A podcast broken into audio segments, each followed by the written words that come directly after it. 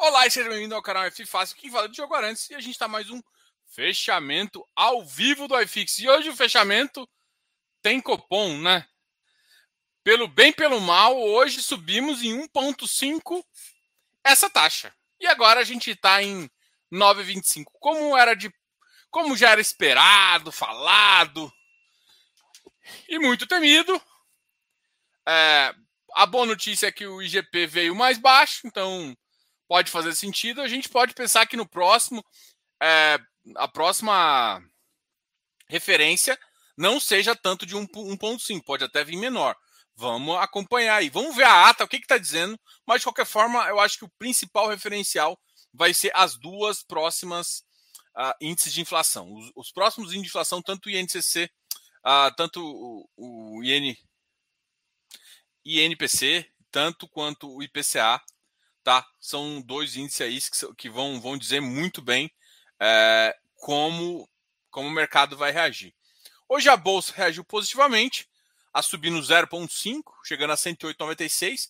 Ou seja, a gente passou daquela fase, então a gente pode ter um ralizinho, inclusive na bolsa, tá? O iFix já vem monitorando. O iFix já vem monitorando aí o mercado, né? Já vem nessa subida. Hoje subiu mais 0,46 nos últimos cinco dias, a subida já atinge 3,55. Né? 3,55 é uma subida extremamente importante. E aí a gente voltou para patamares ali, ó, 2,670 da primeira semana de novembro. Primeira semana de novembro foi foi lá ainda antes da curva abrir. Então a gente chegou no ali, vamos pensar em referências negativas. Olha, pra vocês terem ideia, naquela sexta-feira sangrenta em, em, em, em junho, né? Aquela sexta-feira sangrenta chegou a bater 2,705. Depois a gente teve uma nova baixa um pouco para frente, chegando a 2,690. Então a gente basicamente voltou, né? A gente pode falar isso se os grafistas estão aí, eles me permitem falar que a gente voltou para o último piso, né? Se vai romper, vai com força, não vai com força, a gente ainda vai ver pelos próximos dias. É bem capaz a gente continuar nesse movimento de alta. Eu não acho que, é, até para ser saudável, deve dar uma estabilizada, o mercado deve dar uma feita, mas até o final do ano a gente pode pensar ali no, no iFix acima de 2,750, tá? Ou na faixa de 2,750. O que é bem positivo, tá? Acho que chegando a 2,740, 750 foi aonde o mercado se sentiu mais confortável a partir aí de agosto, né, com, com as taxas. Então é, é, é, é possível pensar que a gente chegue nesse patamar com, com, bela, com uma bela segurança, tá? Galera, muito obrigado a todos que estão participando aqui dessa live do canal. A gente fica muito feliz aí. E eu vou divulgar uma coisa, né? Muita gente está curiosa. Eu estou começando a fazer vários vídeos de, de, eh, de, de, de infra, né? Até com a ajuda do, do, do Eleu e com grande parcerias ali, com inclusive tem um Telegram bem legal aí de grupos. É, e a gente está começando a conversar bastante sobre infra. Eu acho que infra está bem descontado, né? Até o papel, papel Papai Noelzinho está aqui. A gente colocou um, no nosso bull market. Opa! No nosso bull market aqui, a gente colocou também um chapéu de Noel nele, justamente para para lembrar o tanto que a gente está bem positivo. Não sei se vocês notaram, a gente entrou em clima natalino aqui, né? Isso é muito importante. Eu acho que o Ralizinho está dizendo justamente isso. Ah, o mercado exterior também mais forte e a gente pode, ah, pode falar disso também. Em falar nisso, a gente é, a gente está construindo um conteúdo completo sobre é, criando. A gente criou um curso, né? De, de, de, de fundos de infra. Né? Eu, eu já tinha um, um, um mini curso de fundos imobiliários, né? E o mini curso de fundos imobiliários está sendo transformado a gente uh, num, num mini curso de fundos estruturados. E nesses fundos estruturados a gente vai incluir, já está incluso já os fundos imobiliários, já tem um pouquinho de REITs, mas a gente vai já está já tem alguns vídeos sobre o mercado de infra, já explicando detalhadamente. A gente vai criar gratuitamente um e-book, né? Além disso, a gente também vai, vai colocar muito mais conteúdo e criar toda uma roteirização para fundos de FIPE e FIINFRA também. Então, cola aqui, aproveita essa matéria e assim, esse curso ainda está por 157. A gente vai, no dia 18, eles vão ser encerrados, e aí depois a gente vai voltar com ele, provavelmente só no ano que vem, e aí já vai voltar com todos os todo o mercado estruturado. Ou seja, você vai poder, vai poder comprar um curso e vai entender sobre o mercado imobiliário e também e o mais interessante, não vai ser simplesmente é você entender sobre o mercado. Você vai ver comparativos entre mercados, comparativos de crédito para poder fazer. Então vai ser um curso bem completo, onde você é um curso para iniciante ainda para você aprender fundos imobiliários, fundos. E esse curso, por que, eu estou falando desse curso agora? Que ainda, ainda não tem a parte de Fiagro, e ainda tem uma parte de, de FIPA e FIINFRA que a gente vai acrescentar. Por que, que eu estou falando disso? Porque esse curso é vitalício. Então, todo conteúdo que a gente inclui, você tem acesso o resto da vida, toda vez que a gente incluir novos conteúdos. Então, isso é, é muito interessante para quem quer. E à medida que o mercado modifica, a gente vai colocando lá para a pessoa ter esse acesso, inclusive renovando novos cursos, tá ok? Então, assim, é, é um curso de introdução, mas é um curso bem completo para você fazer. Então, não só de fundo imobiliário, e a gente vai incluir ainda o de agro, o do agronegócio, que ficou bem legal também. A gente está. É, em janeiro, a gente vai fazer várias lives com gestores, justamente também para poder ter base e para vocês também ter referências das, das gestões que vocês vão poder comprar. Então, assim, vocês vão ter lives, vão ter várias informações bem legais aí. Então, é, isso aqui é só para lembrar vocês que a gente está nessa, nessa semana final aí desse ainda no formato de mini curso imobiliário, com um bônus de REITs e FIPE. Mas logo, logo, esse mesmo vai ser reformulado em fundos estruturados aí, com um, com um time bem especial que a gente está preparando aí e um conteúdo bem legal, tá ok? Qualquer dúvida, chama a gente, manda um, um, um Telegram, a gente tem o um grupo, ou também manda um e-mail, canal fifácil.gmail.com, beleza? Bom, é, Amanhã não, amanhã não. Sexta-feira, acho que sexta-feira não, não vai dar para terminar de editar. Mas sábado sai o vídeo do X-Speed. Então, e, engraçado, esse subiu sem vídeo, né? Os outros, o XPE deu uma subida, o VIG-GT deu uma subida, o X-Speed estava muito interessante e acabou também hoje tendo uma subida bem forte aí no final do dia também, tá?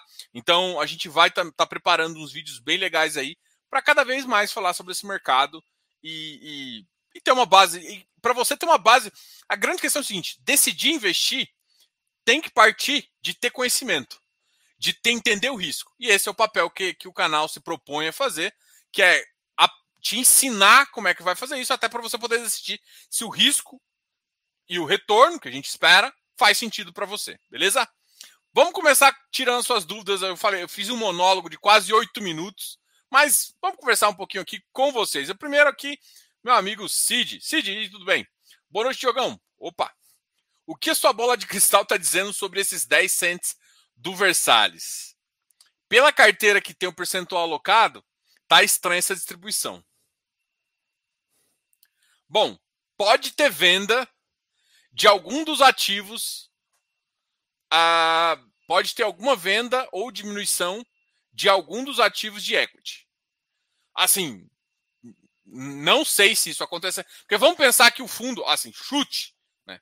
Bola de cristal, né? Como se diz. Eu não, nem gosto de falar muito isso, porque parece que você está querendo assim. Mas o que mais faz sentido? Vamos supor que você. Ah, que o fundo pague na média de 14 a 15 centavos. 13 quando acontece alguma coisa. A inflação está alta, então não faz sentido você pensar em 15. O que acontece é que você teve um.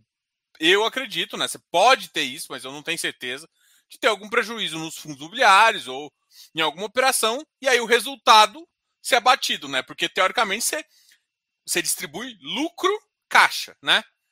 E se não tem lucro, se teve algum prejuízo, você abate. Pode ser isso. Vai ser isso, a gente só vai conseguir ver no relatório, né?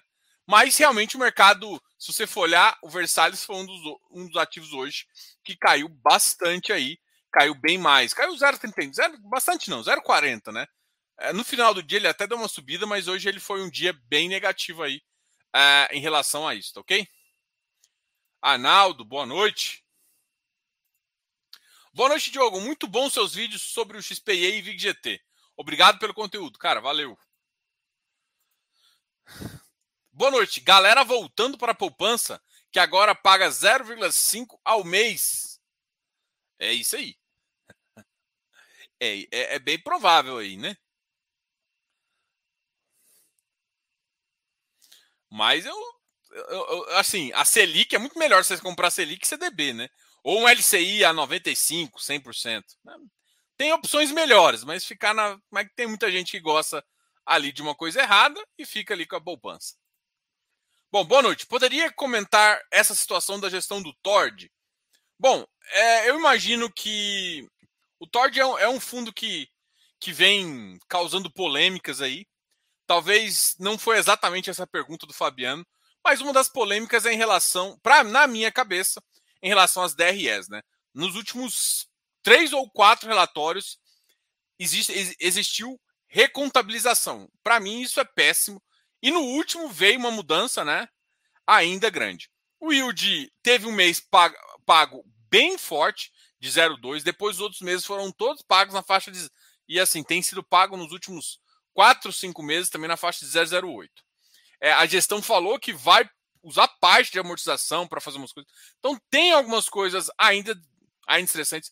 A DRE, para mim, não está boa. A DRE está confusa porque a DRE lá mistura resultado com FII. Então, assim, esse é o contexto do Tord. Mas, tirando esse contexto, o time que faz a gestão é o time da Kátia há muito tempo. Se você, para quem conhece, para quem conversa, quem tenta, por exemplo, é, enquanto uh, com a gestão do hectare, do HC, do hectare high grade, a gente conversa com o Catróquio, com o time é, do, do, do, Elmore, com, com Malheiros e tem. Esqueci o outro. Bruno. Bom, então enquanto você vai conversar com esses produtos, é, você conversa com o time. Quando você vai conversar sobre Versalhes, Tord, o, o, a M2, uh, ah, você conversa Serra Verde, você conversa com o time da Kátia. Então, por mais que estava com a mesma casca, que é a casca Kitari, sempre foram dois times. Então, o que aconteceu, na verdade, foi simplesmente a, a intenção sempre era ter duas gestoras, só que talvez no começo não fazia sentido eram dois, são dois times, né? E agora pegou o time que era mais ligado à equity, que tinha uma visão assim, e, ela, e eles montaram a R Capital, que é agora. Então, assim, mudou alguma coisa do Tord? Não. Mas por que, que saiu da hectare? Na verdade, nunca foi exatamente hectare. A hectare é só a casca CVM, né? Pra, porque você tem que ter uma, um responsável, um CNPJ responsável, até se montar. Porque, não sei se vocês sabem, montar uma gestora não é tão simples assim. Só para vocês terem ideia, o custo inicial é muito alto, é mais de 200, 300 mil. Fora advogados, tem que ter compliance, tem que ter um monte de regra para a Ambima aprovar, para depois a CVM aprovar. Né? Então, isso é complicado. Então, o que, que aconteceu? Em muita gente, você veja o caso do, do CACR, né? O CACR foi um fundo que o Richard toca, e ele já foi do Supernova, já levou para a F, chamando a, F, a FCR, já levou para a BRICS, depois da BRICS foi para essa CACR. Eu esqueço até Cadmo, alguma coisa assim, eu esqueci o nome do, começo. Mas por que, que isso acontece? Quem está tocando é a mesma pessoa. Eu só estou usando isso como exemplo, né? Então, o que, que aconteceu com o Tord e outros fundos que talvez não tenham muita liquidez porque está dentro de, de outros é, FIIs? É, esse fundo simplesmente a gestora abriu e aí o cara falou assim: ó, beleza, agora eu tenho minha gestora, vou levar para minha gestora. É isso. A, a visão é essa, sempre foi tocada de forma diferente, por um time diferente. Tanto é que, por isso que eu falei, né? Quando você queria falar com RI de um, era uma pessoa, e quando você queria falar com RI de outra, era outra pessoa. Então, tudo isso mostra que já, já tinha uma certa divisão, já tinha uma certa divisão, inclusive de salas, né? Onde ficavam e tal. É... E a única coisa que aconteceu foi que, saindo um novo CNPJ, saindo a nova gestora, o fundo vai para onde tem. E aí a receita já fica separada de fato, entendeu? Então, sim. Eu não, e isso não é. Ou seja, a, a, o que está me incomodando, por exemplo, que, o que, o que me deixa que me deixou mandando e-mail pro pessoal lá, igual um, um louco, é a primeira questão que eu levantei, né? Que, que, que, essa confusão que eles estão trazendo ali das DREs. Parece que agora eles vão, eles vão fechar. Só que o que, que eu fiquei sentindo foi: eles vão pegar as amortizações para utilizar então vai acabar que você baixa o VP de novo. Pra, será que é para emitir mais, mais barato? Será que, que eles estão falando? Então tem algumas coisas que falta eles virem a público trazer. Se eu não me engano, parece que eles toparam, né? O Baroni, eu vi, uh, eu vi no Instagram do Baroni, aí parece que o, que o Baroni conseguiu marcar uma live com eles na semana que vem. Aí vai ser. Vai... Vamos ver o que eles vão falar, né? Que eles vão não, que na verdade a Kátia vai falar. Em relação à substituição da gestão, assim. Nunca foi gestão hectare, né? Vamos lá. Sempre foi gestão da Kátia, que sempre foi. A Kátia continua tocando esse projeto e outros tantos projetos, né? E não teve brigas, não teve nada desse sentido, até porque, se você olhar, o hectare continua investido em, em, em vários fundos ali da casa. Então, tipo, não mudou, assim. Essa não seria a preocupação, não é foi isso que fez pagar, não sei o que, não sei o que. O que eu acho é que o que, o que a única coisa que talvez, aí eu não sei, se é especulação minha, né? Pode ser que na live com o Baroni existe essa pergunta, é que na verdade o Versalhes também sempre foi tocado por aquele time. Ah, mas é de crédito. Sim, mas sempre foi tocado pela Kátia. Sempre existiu essa diferença lá. Então, assim, o, o estranho hoje, talvez porque está em emissão, pode ser isso, e depois dessa emissão eles levem, mas o Versalhes também sempre foi do time, é, o, o, time da R Capital, né? Então, tipo, não muda a gestão, não muda nada. A única coisa que eu ainda.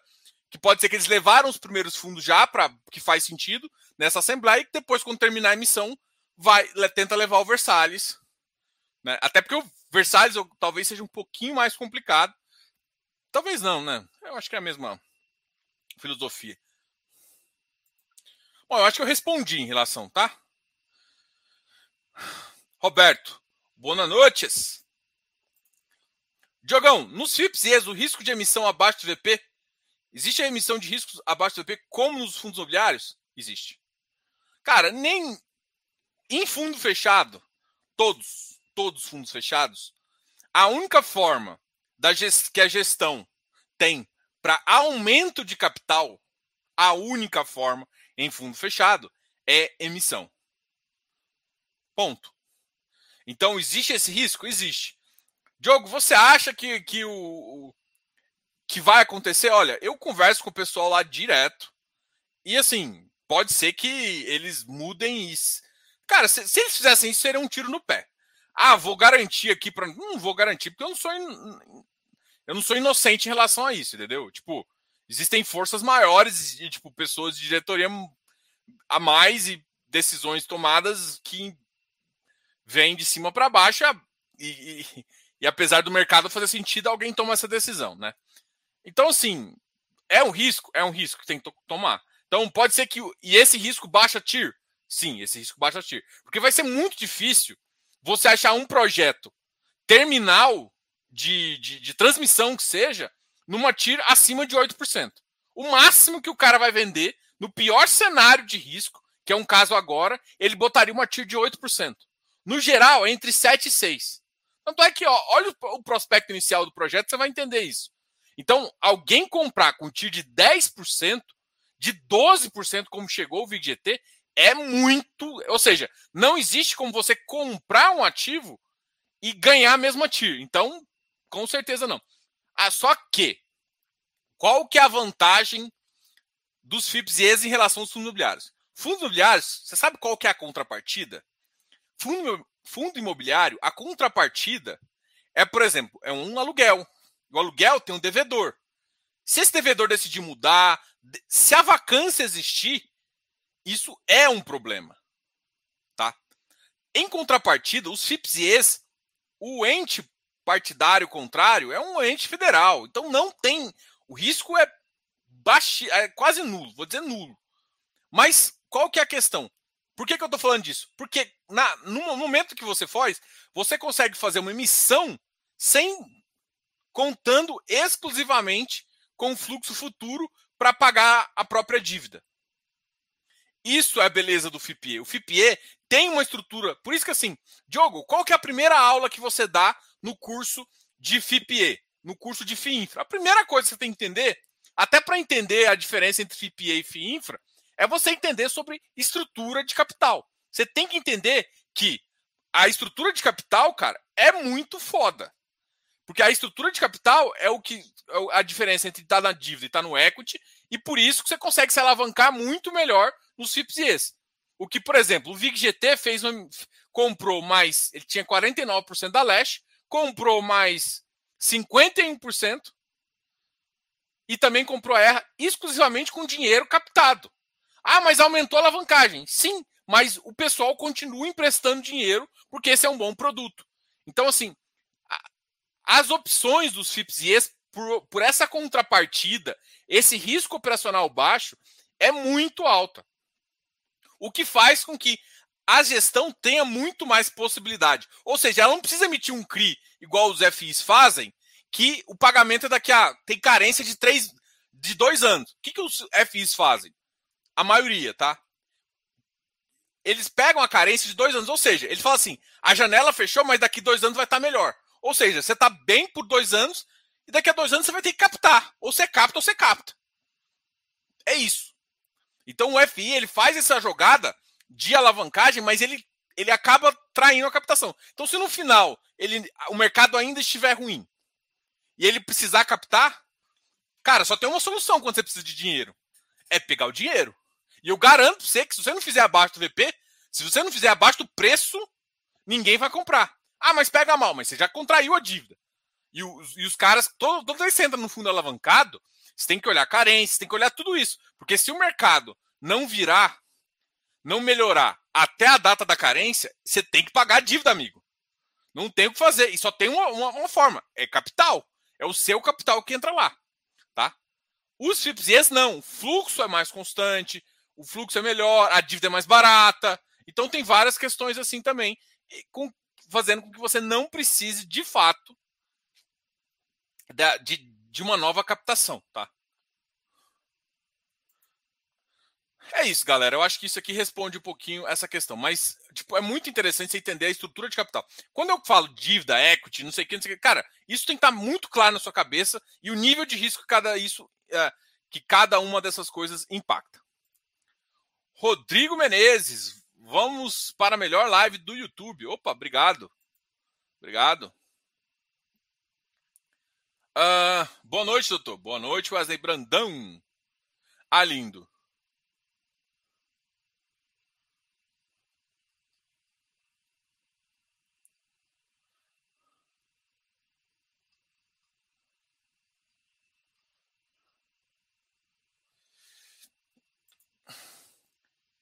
FIIs de papel não estão entregando nada. Ixi, que, que, que fala. Ó, Ricardo, elabora mais aqui, porque eu não entendi muito, não. Eu acho que estão entregando. Estão entregando. Ah, mas Diogo, a inflação está 1% e tem fundo que tá entregando 1,12%. É, só que tem fundo que é crua, tem fundo que está em emissão.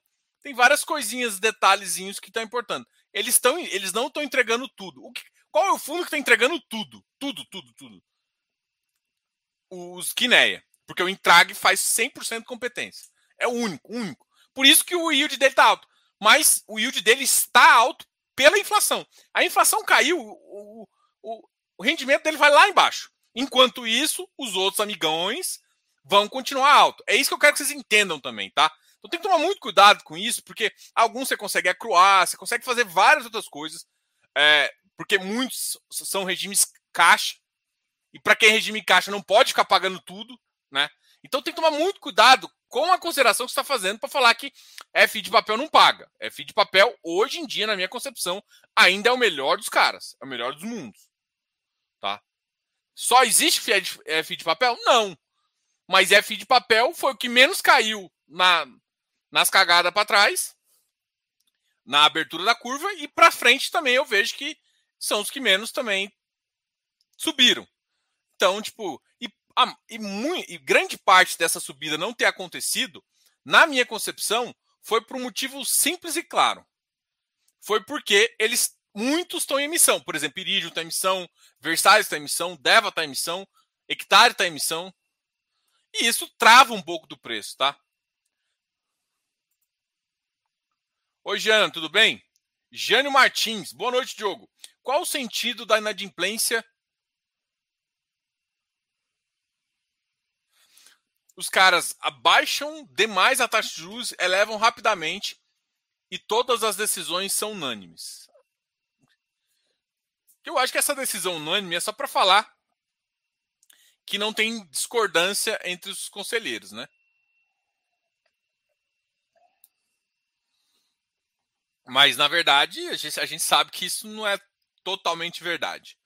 Agora, o Banco Central, ele. O Brasil nunca foi um país onde.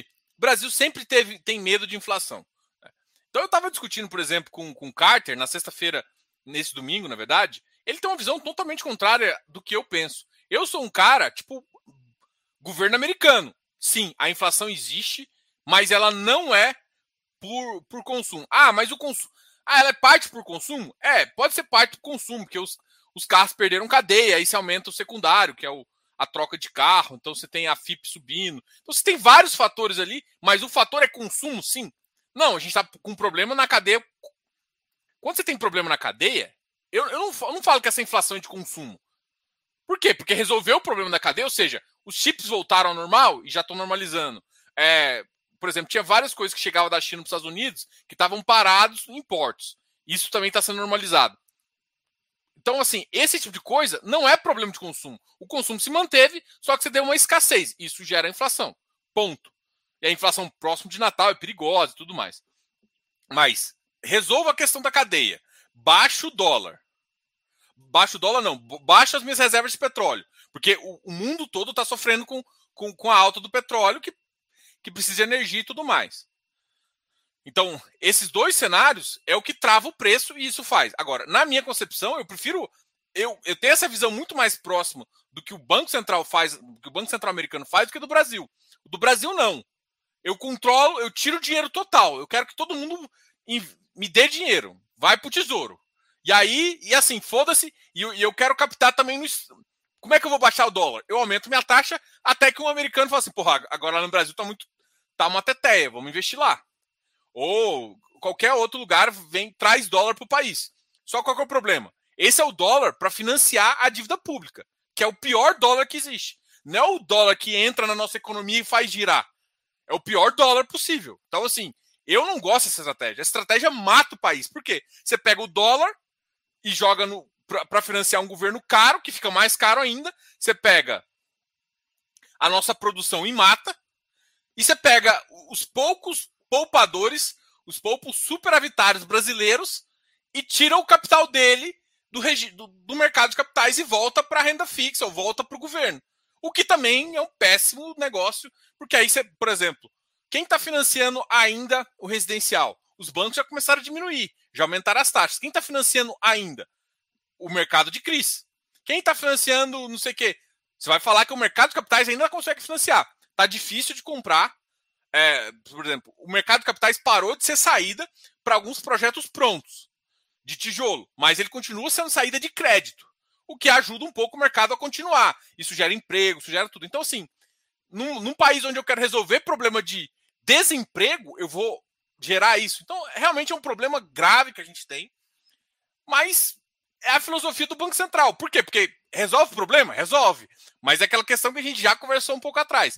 É tipo, alguém citou quimioterapia também, que paulada ou quimioterapia. Só que assim, a dose exagerada que o pessoal tá tomando, esse 925, pode matar seu paciente. A, a, temperatura vai baixar? É, morto, tudo é temperatura ambiente e gelado. É isso. Mas aí você mata a economia e pode ser que ela nunca volte. Veja o caso da Argentina. Não. É, eu sei, eu sei assim, as decisões estão erradas, mas é o que a gente tem para hoje. Não dá para também ficar. Ah, o que você vai fazer com esse daí? Nada. Tem que continuar fazendo investindo, continuar nos negócios e tentar esperar que melhore. Porque, tipo assim, o que a gente pode esperar é melhorar. É a única coisa que a gente pode fazer. Porque se não melhorar, fudeu. É isso que eu quero que vocês entendam também. Tipo, não, não adianta você, Tem hora que assim, não dá pra ser pessimista. Tipo, já tá 9,25. Já deve ir pra 10. Ah, é o Banco Central que está fazendo isso. E aí, o que eu vou fazer? Agora, tem que tomar cuidado. Então, assim, tem que dar as outras opções para o mercado continuar vivo. Né? E às vezes, talvez, do jeito que o pessoal é louco, pode ser que a gente tenha alguma injeção de alguma coisa. Só que ano eleitoral é foda. Porque, assim, vamos supor, como é que você resolveria esse problema? Como é que um governo social, social direito, social centro, resolve esses problemas quando você está com esse dilema? Ele toma dívida, ou seja, ele sobe dólar, toma a dívida mais cara, que, que ele faz? Ele pega grande parte do dinheiro e ele pega, por exemplo, o que, que o Brasil precisa? De infraestrutura. O Brasil precisa de muita estrada, o Brasil precisa de muita usina, o Brasil precisa de muita é, transmissão, porque é um país continental. O que, que eu vou fazer? Eu, que é o PAC, né? A ideia do PAC. Teve um, no começo do governo, ele também tentou fazer uma coisa, Plano Brasil, com Energias Brasil, uma coisa bagaça assim. Isso, isso de fato, é, resolve, porque você joga, você pegou o dinheiro e joga na economia. Isso pode dar aquele start na economia. Foi que o que, que o nosso querido Nove Dedos fez, né? Nove Dedos fez isso. Ali e ali em, que, que, que muita gente achou que foi o sucesso. A gente estava com o bode alto, o Nove Dedos fez algumas medidas que funcionou do ponto de vista é, ali. Só que acabou. Aí o que acontece? Quando o Estado faz isso, quem está controlando o capital? O Estado. Aí o Estado recolhe muito e aí o Estado nosso é incompetente, corrupto e começa a fazer as bagaças dele. E aí, a gente, ou seja, se, se ficar, o bicho corre. É, é, é o contrário. Vocês entenderam o, o, o, a pegadinha. Só que assim, a gente tem, a gente tem um problema sério, entendeu? É, é por isso que a gente. Por isso que quem é liberal sempre fala assim, gente, tem que deixar a economia toar. E é por isso que a visão americana, para mim, é mais. Se eu sou liberal, eu, eu tenho uma visão muito mais parecida, assim, cara, é cadeia, é, é igual o, o Elton falou. Gente, é questão tumpiniquim. Energia. Cara, foda-se. Vai ficar assim. Dólar. Vamos resolver essa. Vamos conversar aqui para baixar. Tanto é que há muito tempo a gente não está tendo. Passou a PEC, as tretas diminuíram no, no governo federal. Dólar não cedeu o suficiente, é óbvio, né? Porque a gente ainda tem outras questões, mas pelo menos as taxas de juros se acomodaram. Isso já ajuda. Para papá. Bruno Costa, Giana. Boa noite. A expectativa é que. Nossa, eu gritei aqui. Boa noite. A expectativa é que a curva longa se encore agora com a mensagem do Copom para títulos de 5 a 10 anos. Mais curto prazo até 2024 continuar. É. A visão que a gente tem é isso, né? Não, vai fugir muito. Agora, a gente. Eu, eu espero ainda a ata para ver se ele. O que, que ele está esperando? Porque vamos supor que ele fala assim: a gente está atento a, ao mercado. Se o mercado começar, ou seja, se, infla, se a inflação começar a mostrar indícios de ceder, pode ser que ele seja mais brando agora no, na primeira. Mas assim, eu duvido, tá? Eu acho que ele vai levar para 10%. Mas assim, uma de 1% já levaria para 10,25%, né? 1%, ou seja, se ele faz mais uma de 1,5%, ele leva para 10,75. E aí, é, muita gente, talvez ele faça isso e depois. Só que assim, o problema é que se ele subir demais agora, força com que, se a inflação cair, e ele não vai conseguir. Então, assim, é pior ele subir rápido agora. Por isso que eu falo, velho. Banco Central nosso não consegue ter colhões. Por quê? Porque ele sempre conta com dar errado. E é óbvio que dá errado. Quando você, quando você espera que. Ah, não, não. Espera que dá errado, espera que dá errado. É óbvio que vai dar errado se você não agir, vai dar errado, né? Bom. Bruno Costa, REITs. Sim, a... lá tem REITs também. Mas é uma, uma parte bem introdutória, tá? Feito pelo, pelas meninas do REITs Investments. São parceiras aqui do canal também. Mais infra é só para qualificado. Wilson, essa frase não é verdade. O FIPE é só para qualificado, mas o FIINFRA é para público geral. O único para qualificado é o XPID, por conta da concentração de 40% em um único ativo. Os outros todos, FIINFRAS, CADIF, IFRA, é, é, CPTI, todos os outros são para investidor público geral, ok? Boa noite, Luiz Ferreira, Regis, Com a futura queda do IPCA e GPM, a cotação dos FIIs de CRIs tipo Iridium pode cair porque irá pagar menos? Gente, isso, isso é, um, isso é uma, uma uh, é um erro muito comum, né? O que vocês têm que entender é o seguinte: quando tudo cai, tudo cai. Nossa, Diogo, você não disse nada. Quando tudo cai, tudo cai. Pensa nisso. Vamos supor assim: a inflação caiu, a Selic caiu. A Selic está 6%. Quanto que você acha que vai estar a poupança? A 4. Selic a 6%. Quanto você acha que vai estar os, os, os, os tijolo? Vai estar 6,5%. Tá, tá, tá. Então o tijolo fica atrativo pra caramba, mas pagando 6,5%. Porque o preço sobe. Tá? E é, inclusive vai para o preço mais, mais próximo de VP, um pouco mais assim. Porque é o preço justo do ativo. Alguns vai até para 5. Você vai ver ativos da Faria Lima vão para 5. 5,5 de final. Os, os nossos queridíssimos amigos que estão, você está falando 6,5, vamos pensar numa inflação aí de 4. Juros real de 2, 3. Então você está tá pensando assim que um cara que paga IPCA mais 7, um middle, que é o caso dele, o, o que é o caso do Iridium, por exemplo, pague 11% de final, estou falando de dividend yield, que dá mais ou menos 0,8, 0,9. E era isso que ele pagava anteriormente. Ou seja, enquanto todo mundo, enquanto você, quando está no 6%, está todo mundo recebendo ali 0,5, 0,4, 0,6, o cara, o Iridium, está pagando. Ou seja, a, a, referência não é mais o tipo o 1% que está todo mundo ganhando agora. Gente, o, o, a, a importância é o comparativo. É quanto você está ganhando a mais que o mercado. Se o mercado está todo mundo ganhando 0,4, 0,5 e o Iridium está pagando 0,8, quem que é melhor? O Iridium 0,8. É isso que você tem que entender. O Iridium pode cair, os de inflação podem e devem cair. É para o bem do país que essa bagaça caia. Mas a questão é que não precisa estar alto para ele ter ágil ou para ele ser bom. Só tem que estar tá com spread, ou seja, a diferença entre o ativo real e o ativo o que ele paga, isso tem que ser uma diferença interessante para que traga investimento. E isso normalmente acontece. Então, tipo, um cara que. Você no mercado, você vai faz um CDB, você consegue 6%, 7%. E aí você vai no Iridium e consegue 11% livre. Você concorda que 11% livre é melhor, muito melhor do que 7 com imposto? É isso que acontece. Então, assim, quando o mercado cai IPCA, cai GPM, e provavelmente vai cair também Selic lá para frente, o que acontece é isso. Só que existe um momento de distorção.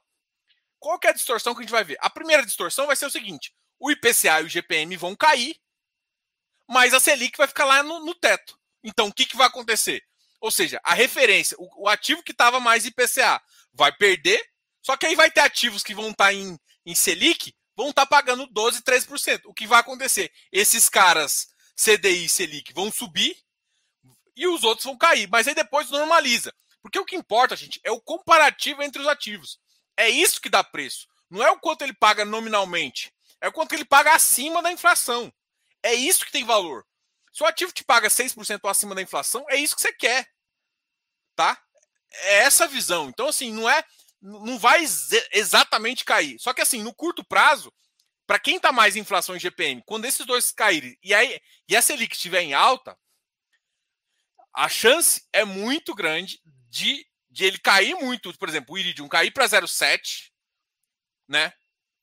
De rendimento, 0,708, e vai ter um outro FI, por exemplo, Vigir, que pague 1,2. O que vai acontecer é o Vigir ganhar ágio. E o Iridium perder ágio e ir para o EP. É isso que deve acontecer. Só que o que, que acontece logo, logo depois? Uma hora, tipo, seis meses, um ano depois, um ciclo talvez pequeno, a Selic vai voltar, porque não, o Brasil não faz sentido você ficar. A, a, a, o IPCA implícito na curva futura está na faixa de 6%. Não faz sentido. Tipo, o Brasil é um país que pode ter uma, tá uma inflação implícita na faixa ali de 4, de 3. E é isso que a gente tem que fazer. Ou seja, quando a gente está nessa faixa, a gente já está pensando numa Selic ali de 7 ou 8. Tá? É, é, é, mais ou menos essa visão que eu quero te falar. Então, assim, não é o, IPCA que vai. Tipo, só que, assim, no curto prazo, pode ter essa distorção. No momento que tem a distorção, pode ter uma perda de preço aqui uma ganhada aqui. Então, assim, é tudo, tudo isso é uma estratégia que você vai fazer. Só que, assim, isso vai durar quanto tempo? Pode durar seis meses, pode durar um ano. A gente espera que não dure mais que um ano. Seis meses já seria muito, porque seis meses já seria mais ou menos lá em julho, quando eu acho que a inflação já vai indicar seus 6, 4,5%, 5%, né, entre 6% e 5%, já vai estar tá indicando que ela está abaixo, não chegou na meta ainda, mas já está abaixo, o suficiente do Banco Central já poder. Só que como ano de eleição, ninguém vai fazer nada. Só vai fazer no ano do outro, no, ano, no começo do outro governo, que aí vai ser positivo também para a economia. Então o outro governo vai começar e vai começar bem. Né? Então, por isso que 2023 todo mundo fica mais animado. independente do, do, do player que tiver no executivo. Tá? Então, é por isso que o mercado, às vezes, eh, não é porque, tipo, veio um cara e vai resolver a vida, porque o executivo não resolve nada. E o Brasil, até palavras do, do Mansueto, economista-chefe do BTG, falou assim, cara, o Brasil ficou mais sólido do ponto de vista fiscal. A gente criou várias legislações fiscais para ajudar. É claro que, tipo, não é 100%, né? É aquela, aquela forma tupiniquim. Mas já melhorou muito. Já gera muito mais discussão quando você fala de furar o teto. Uma coisa que era absurdo, né? O governo gastava quanto que ele queria eh, para reeleger, para fazer tudo. Ele começava no ano, no ano eleitoral, o cara começava a gastar um orçamento bilionário para convencer assim. E, ou seja, a responsabilidade fiscal foi um legado Temer que foi ótimo demais para gente. Foi uma coisa absurdamente boa, né? Que, ah, mas ferrou com educação. Não, quem ferrou com a educação foi outras coisas, tá? Educação, saúde, foi outras coisas. Não foi, não foi o teto, foi o, o gasto primário com, com despesas administrativas, né? A gente sabe de quem. Eu acho que eu respondi a sua pergunta, né? Acho que eu fiz uma volta do caramba, mas eu respondi a sua pergunta. E agora, Giana, com Selic mais alta, compra F de papel? Uh! Uh! Tem 15%. Giana, Giana, Giana, Giana. Aportando aos, aos poucos em tijolo e papel. Por que o Vigir não sobe os rendimentos? Uai, o Vigir vem subindo os rendimentos.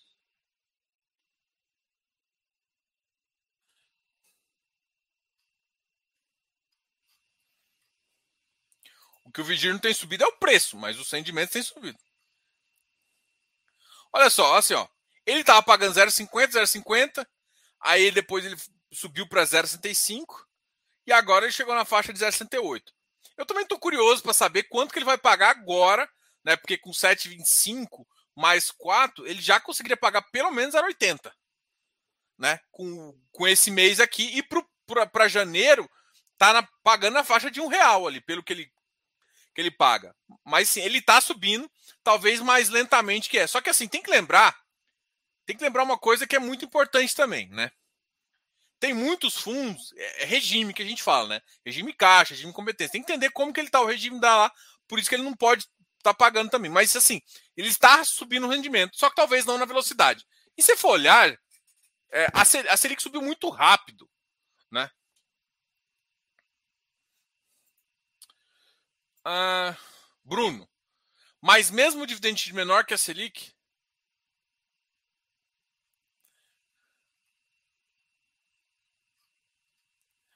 É, Bruno, você tá numa. Amigão, dividend yield não é referência, tá? Dividend yield não é referência. Referência é TIR, tá? O que te importa é o retorno do ativo. Não é só olhar dividend yield. Dividend yield te dá uma cegueira absoluta, porque você está olhando para um segmento que foi passado. Dividend yield, você está olhando para o passado. Você olhou para o que ele recebeu de aluguel versus o preço dele atual. Então você recebe um dividend yield maluco, assim. Só que assim, quando o preço cai muito e o dividend yield paga alguma coisa equivalente a 9, você fica com um bom carrego e uma, uma, um upside absurdo. E aí ativo vai lá na, na casa da, da daquele lugar lá, né? Das primas. Tiago,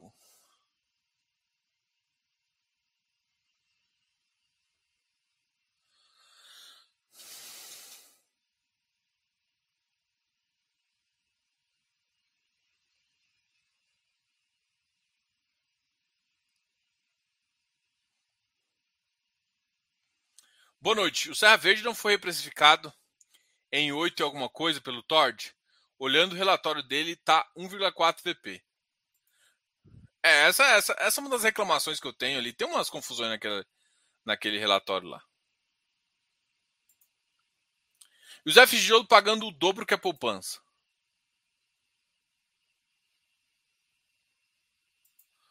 Boa, boa. REITs é sempre uma boa opção, tá?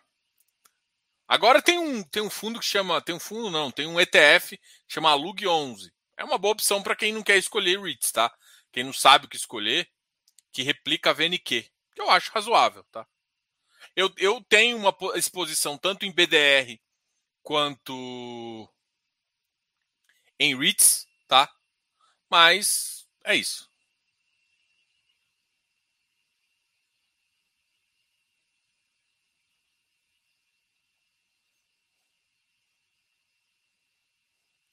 É, isso é um detalhe também, ó. O Antônio está te alertando para um detalhe.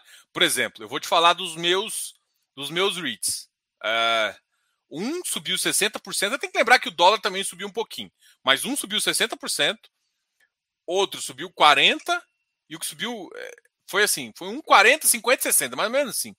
Tipo, tem segmento que deu mais, né? American Towers acho que foi um dos que mais subiu. Aí teve o de data center que subiu bastante, subiu menos, eu acho. O de lodge, o lodge subiu médio, que é o de logístico.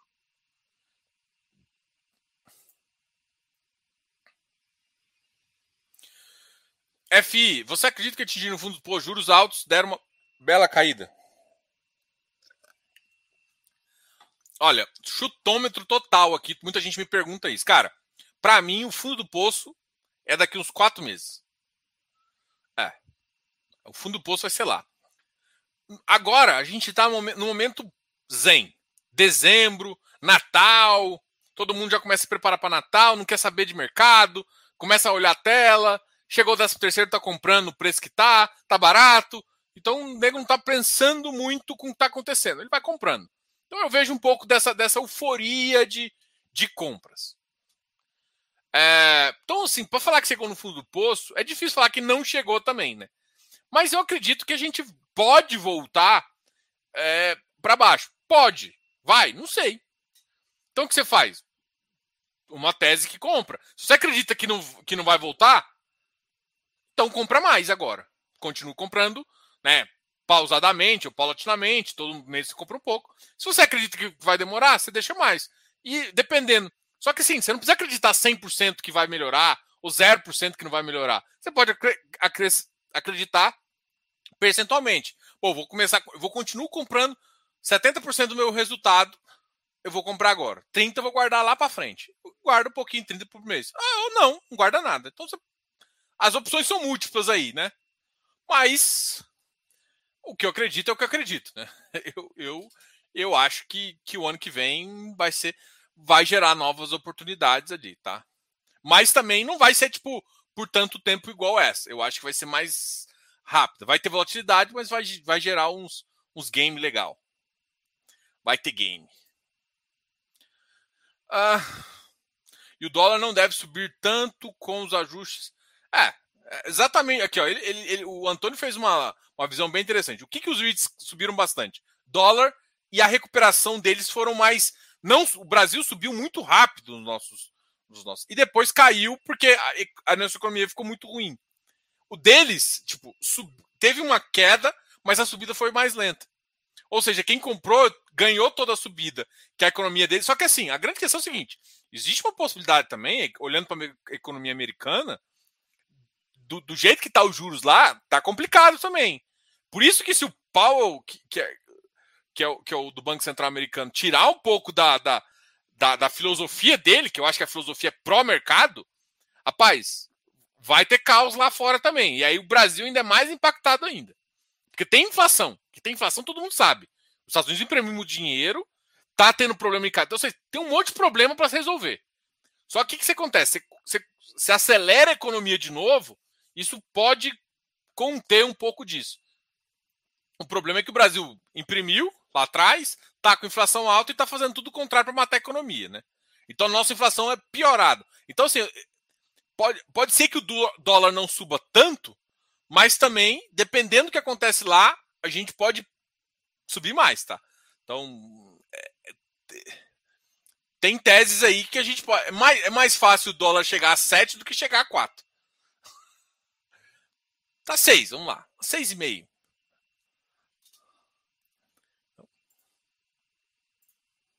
Diogo, vejo vários FOPs e FIIs montando posição em SNCI. Na sua visão, qual o diferencial do ativo?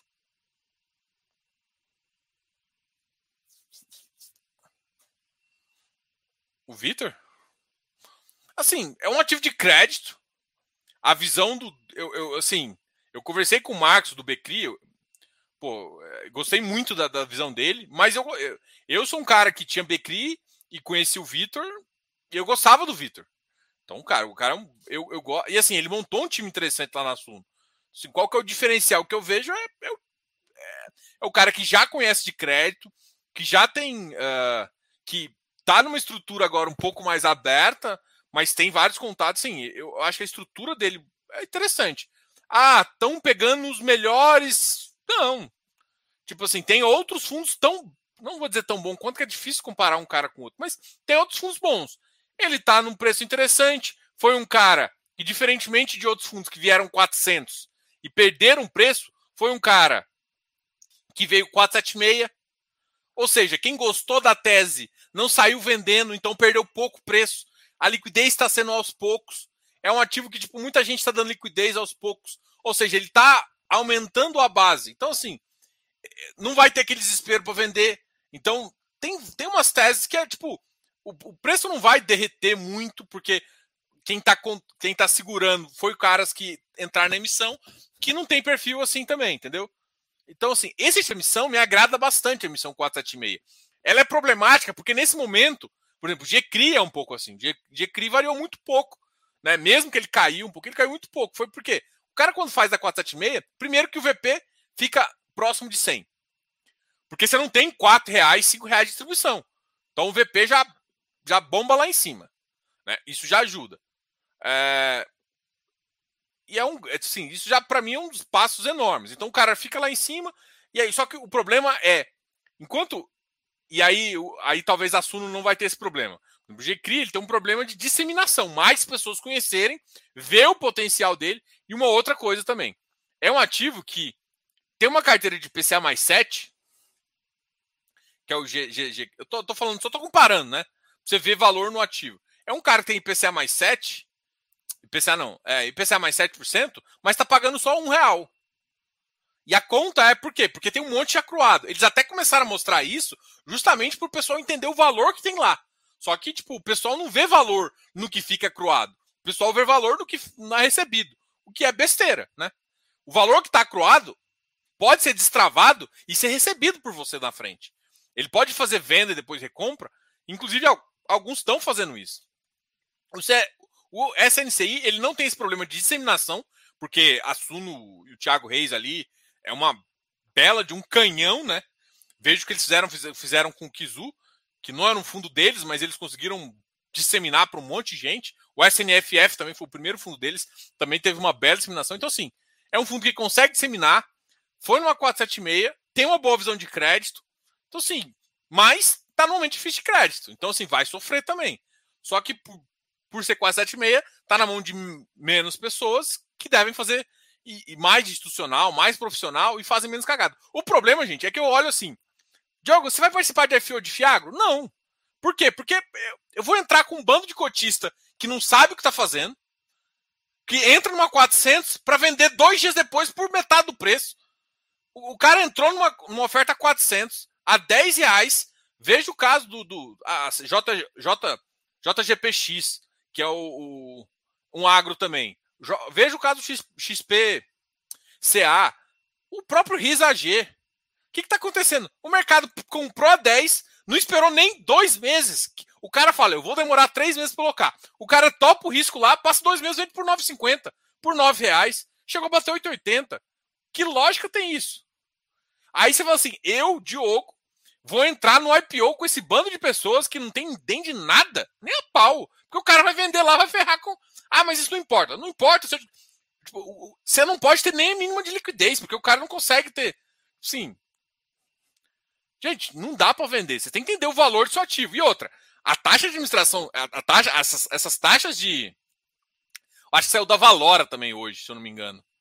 É, essas taxas de, de, de distribuição, cara, estão pegadas ali. Putz, né, altíssimas. E agora virou canhão para agro. Mas como se fosse resolver o mundo. Não é assim também, né? Não é assim que funciona, né? A vida não é assim. não é assim. Né? Então, assim, é, tem que entender só que tipo, o crédito deve sofrer, sofre menos, mas dá menos upside no curto prazo, principalmente os caras que estão mais inflação agora, porque nos no, no, no seis meses próximos deve cair a inflação.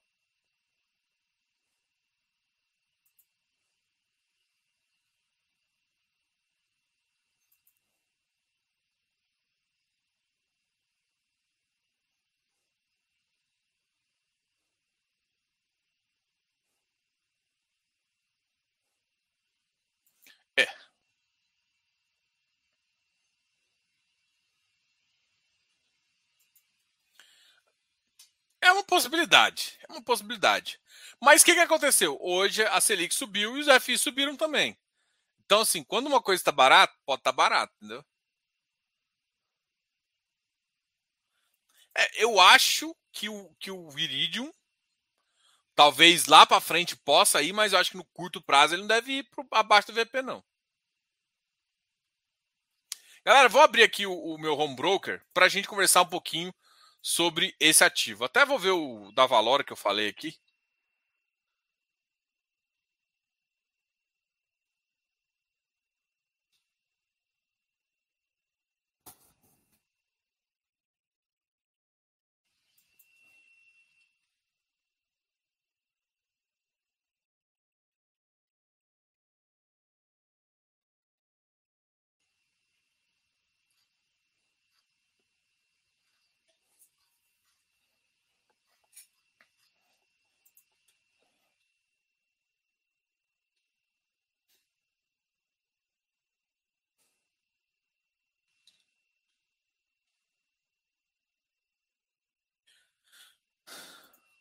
Eu compartilhei já a tela com vocês? Não, né?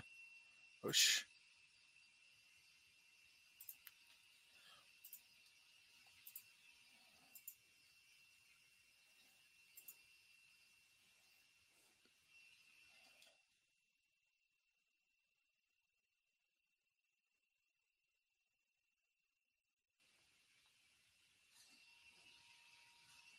Bom, a primeira, o primeiro aqui é o MGHT, que foi o que mais caiu chegando a 84. Vamos, vamos ver o volume da Mogno.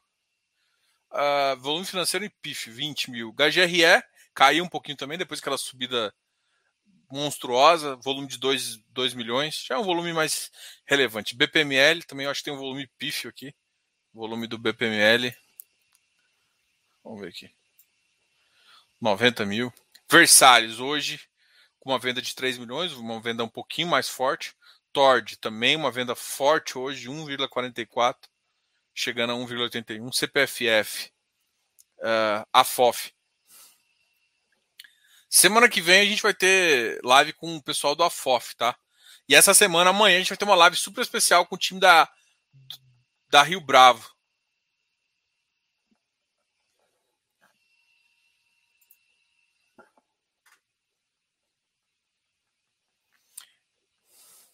Risa G 9,89, ó. Também teve uma quedinha. Chegou a quase beirar os 10 reais, mas já caiu um pouquinho. O Risa Akin 83 caiu um pouquinho também. Vino 57 caiu um pouquinho. HGFF caiu. RBVA, que é com quem a gente vai conversar, caiu mais um pouquinho, 0,58. O Safra também caiu para 76. Deva 98, uma queda bem pequenininha. O Irim foi para 112 o MOR 72 também, RBRR na faixa dos 97. FLCR 99 também caiu um pouquinho. O FLCR também deu, deu um bom rendimento. É, é, acho que no último. Ontem, se não me engano, foi ontem. Acho que foi. Bom, as, as maiores altas da Bresco foi 5,60, mas para mim, será que com, com volume relevante, ó. Rapaz, teve um volume bem relevante aqui. VISC também, voltando para a caixa dos, dos 100. XPMOL, ó, também teve uma alta, ou seja, os shoppings subiram hoje. Ah, o, o JG, uh, o JG, uh, JGPX, uma alta também, que eu falei que estava absurdo. Vamos ver se o SPCA também subiu. XPIN, a FHI 97, a RI também subiu bastante, XPI é 91%, 77%, HSAF 89%. É, não, deve, tá, deve ter subido, mas não subiu muito, muito não. A BRCR subiu também 3%, o LVBI, caramba, LVBI continuou na alta aqui, chegando agora a 3,16. O MOL também, 94, da VVPR da V2, chegou a 2,68. CAMI 98, ABCP 65, MIFI 70, EVBI 98, HGPO 229, hum, RVBI 92 também. Caramba, hoje foi ó, FOFs voltando, A PATC também estava muito barato, que é o ativo de, é, de Lages, EVBI, uh, MIFI, FOF, XPMOL, Shopping. Os shoppings voltaram forte, alguns ativos de logístico, mas o que eu acho que mais foi aqui foi o LVBI e o Bresco. BRCR, o, o cara que mais subiu em termos de laje, visto que o mais subiu em termos de shopping. Então, sim, teve subida de shopping, lajes, nos três primeiros: shoppings, lajes e logístico. Esses aqui foram os três primeiros. FOF também a gente consegue já ver aqui, né? Na, o primeiro aqui foi o GCFF, que subiu 2,28. Quasaragro também, uma, uma subidinha forte. HGPO, quanto que tá? 230, caramba.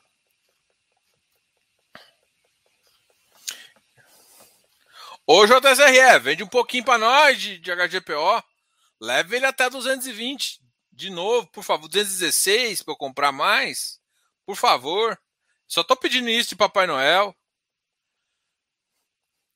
Só isso que eu quero. Só comprar mais HGPO por 216. Só isso, não quer mais nada não. Vigir 97,30. Também subiu um pouquinho. O Vigir é um cara que, assim, cara, eu só tenho medo dele fazer missão logo, né? Que é um cara CDI e demorar a alocar. E ferra tudo a bacaça. O Vigip tá com spread mínimo ali também. Risa Terrax 97. XPCA, ó, que eu, tô, que eu tava comentando aqui. 9,25. Bom, vamos ver o que estão falando aqui. Tal, tal, tal, sem ágio. Então, compra FI de papel só se for sem ágio.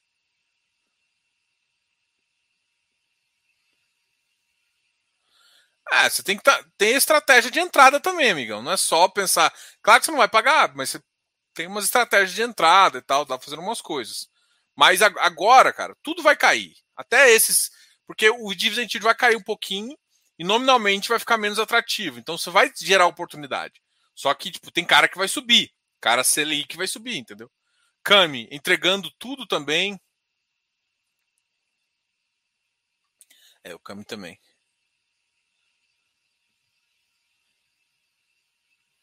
CCRF. Ah, o CCRF. O Bacen para curar a dor de cabeça, corta a cabeça. Roberto, essa frase aqui merece, merece destaque. eu, vou, eu vou ser linchado agora pela minha, minha brincadeira aqui. Nine Fingers. a pessoa fica rindo aí, o pessoal fica brincando. Não fica nervoso, Diogo. Eu tô brincando, galera. Não fica nervoso, não. Diogo, o que acha que vai acontecer com o mercado de Fisdianas? Perguntas aqui. O que acha que vai acontecer com o mercado se o Nove Dedos ganhar? Ai, ai, acredito que não ganhe, mas o que, que acha? Cara, sinceramente, eu acho que não vai acontecer nada. Assim, ele deve fazer alguma algum acordo, assim.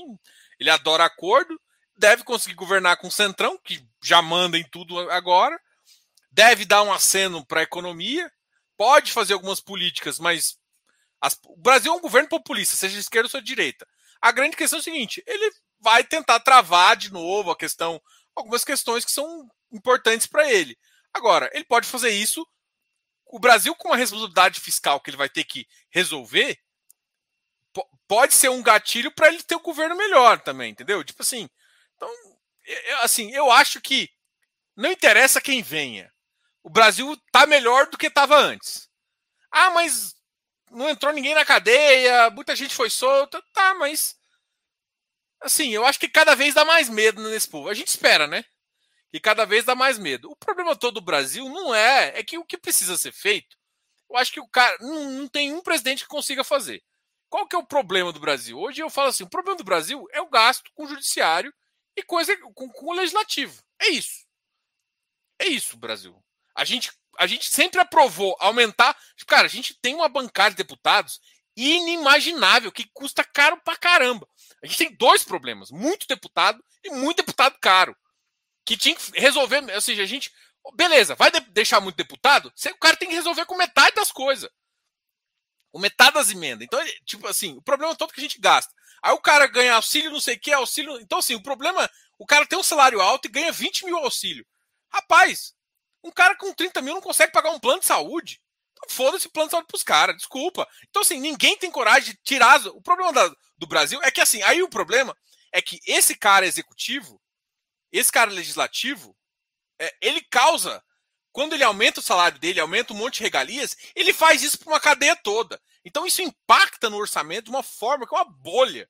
E isso tudo ainda a galera joga parte dessa galera lá para frente como ainda como problema é, previdenciário. Então, assim, você gera dois. Então, esse é o problema. Chegar a nove dedos, chegar bozolícia, não tem, não tem, não tem, cara, vai ser a mesma bosta.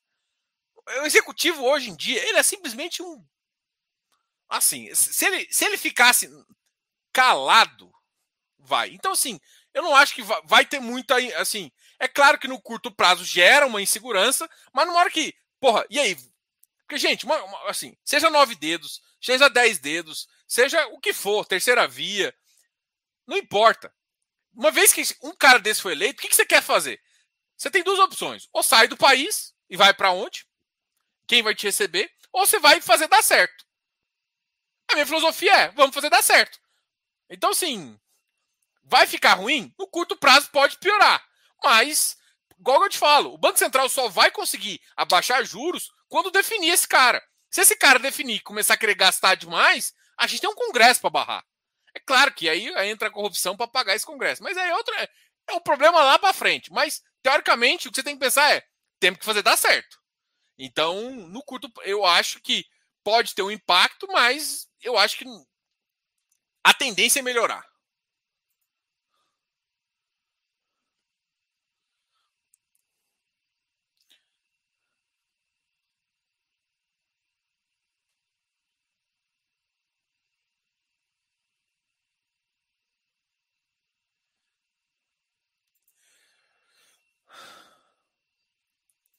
É, Diogão, suas lives são tops, mas para quem assiste com Fox e FI está perdendo sentido com esses novos fundos de infra. Não seria possível dividir as lives? Cara, é, eu acho que não faz muito sentido. A, a entender, assim, não sei se vocês percebem, mas eu sou um cara meio, eu vou dizer, desorganizado do ponto de vista de live.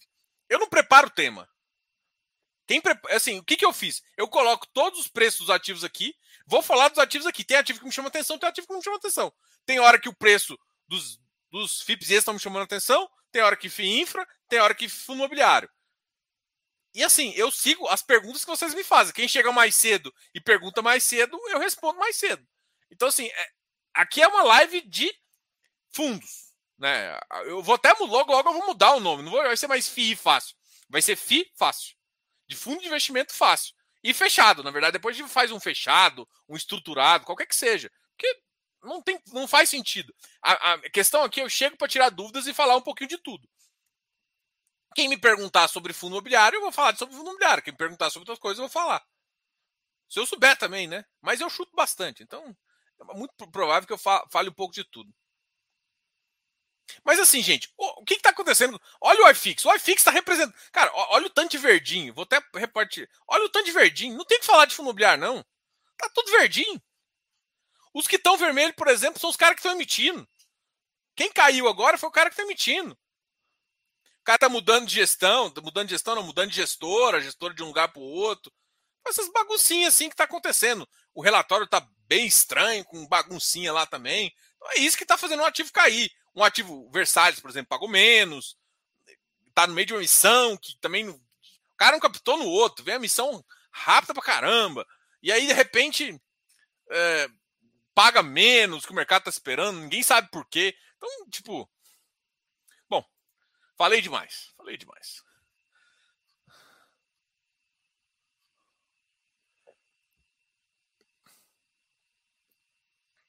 Rapaz, Ítalo, é uma boa pergunta, mas o problema é o seguinte: por que, que talvez não chega? Porque tem muito cara vendendo 98, 99. Porque a, a gestão já falou assim, cara, bicho, esses ativos não vão. Ah, é um cara que eles querem crescer. O cara bate 100, ele fica com um spread de 4% em relação ao VP. Ele pode emitir com 2 reais, emitir por 98 e ter. Aí o problema é assim: ninguém vai deixar ele subir de 98. Então, assim, quando chegar a 98, começa a entrar uma força vendedora grande. Por quê? Todo mundo está com medo de emissão. Eu vou, eu vou deixar dinheiro na mesa? Não. eu vendo depois e se fizer emissão eu compro. Não vende tudo. Então é isso que está acontecendo. Por isso que eu, que eu acho que chegar no 100 eu acho que é complicado, tá?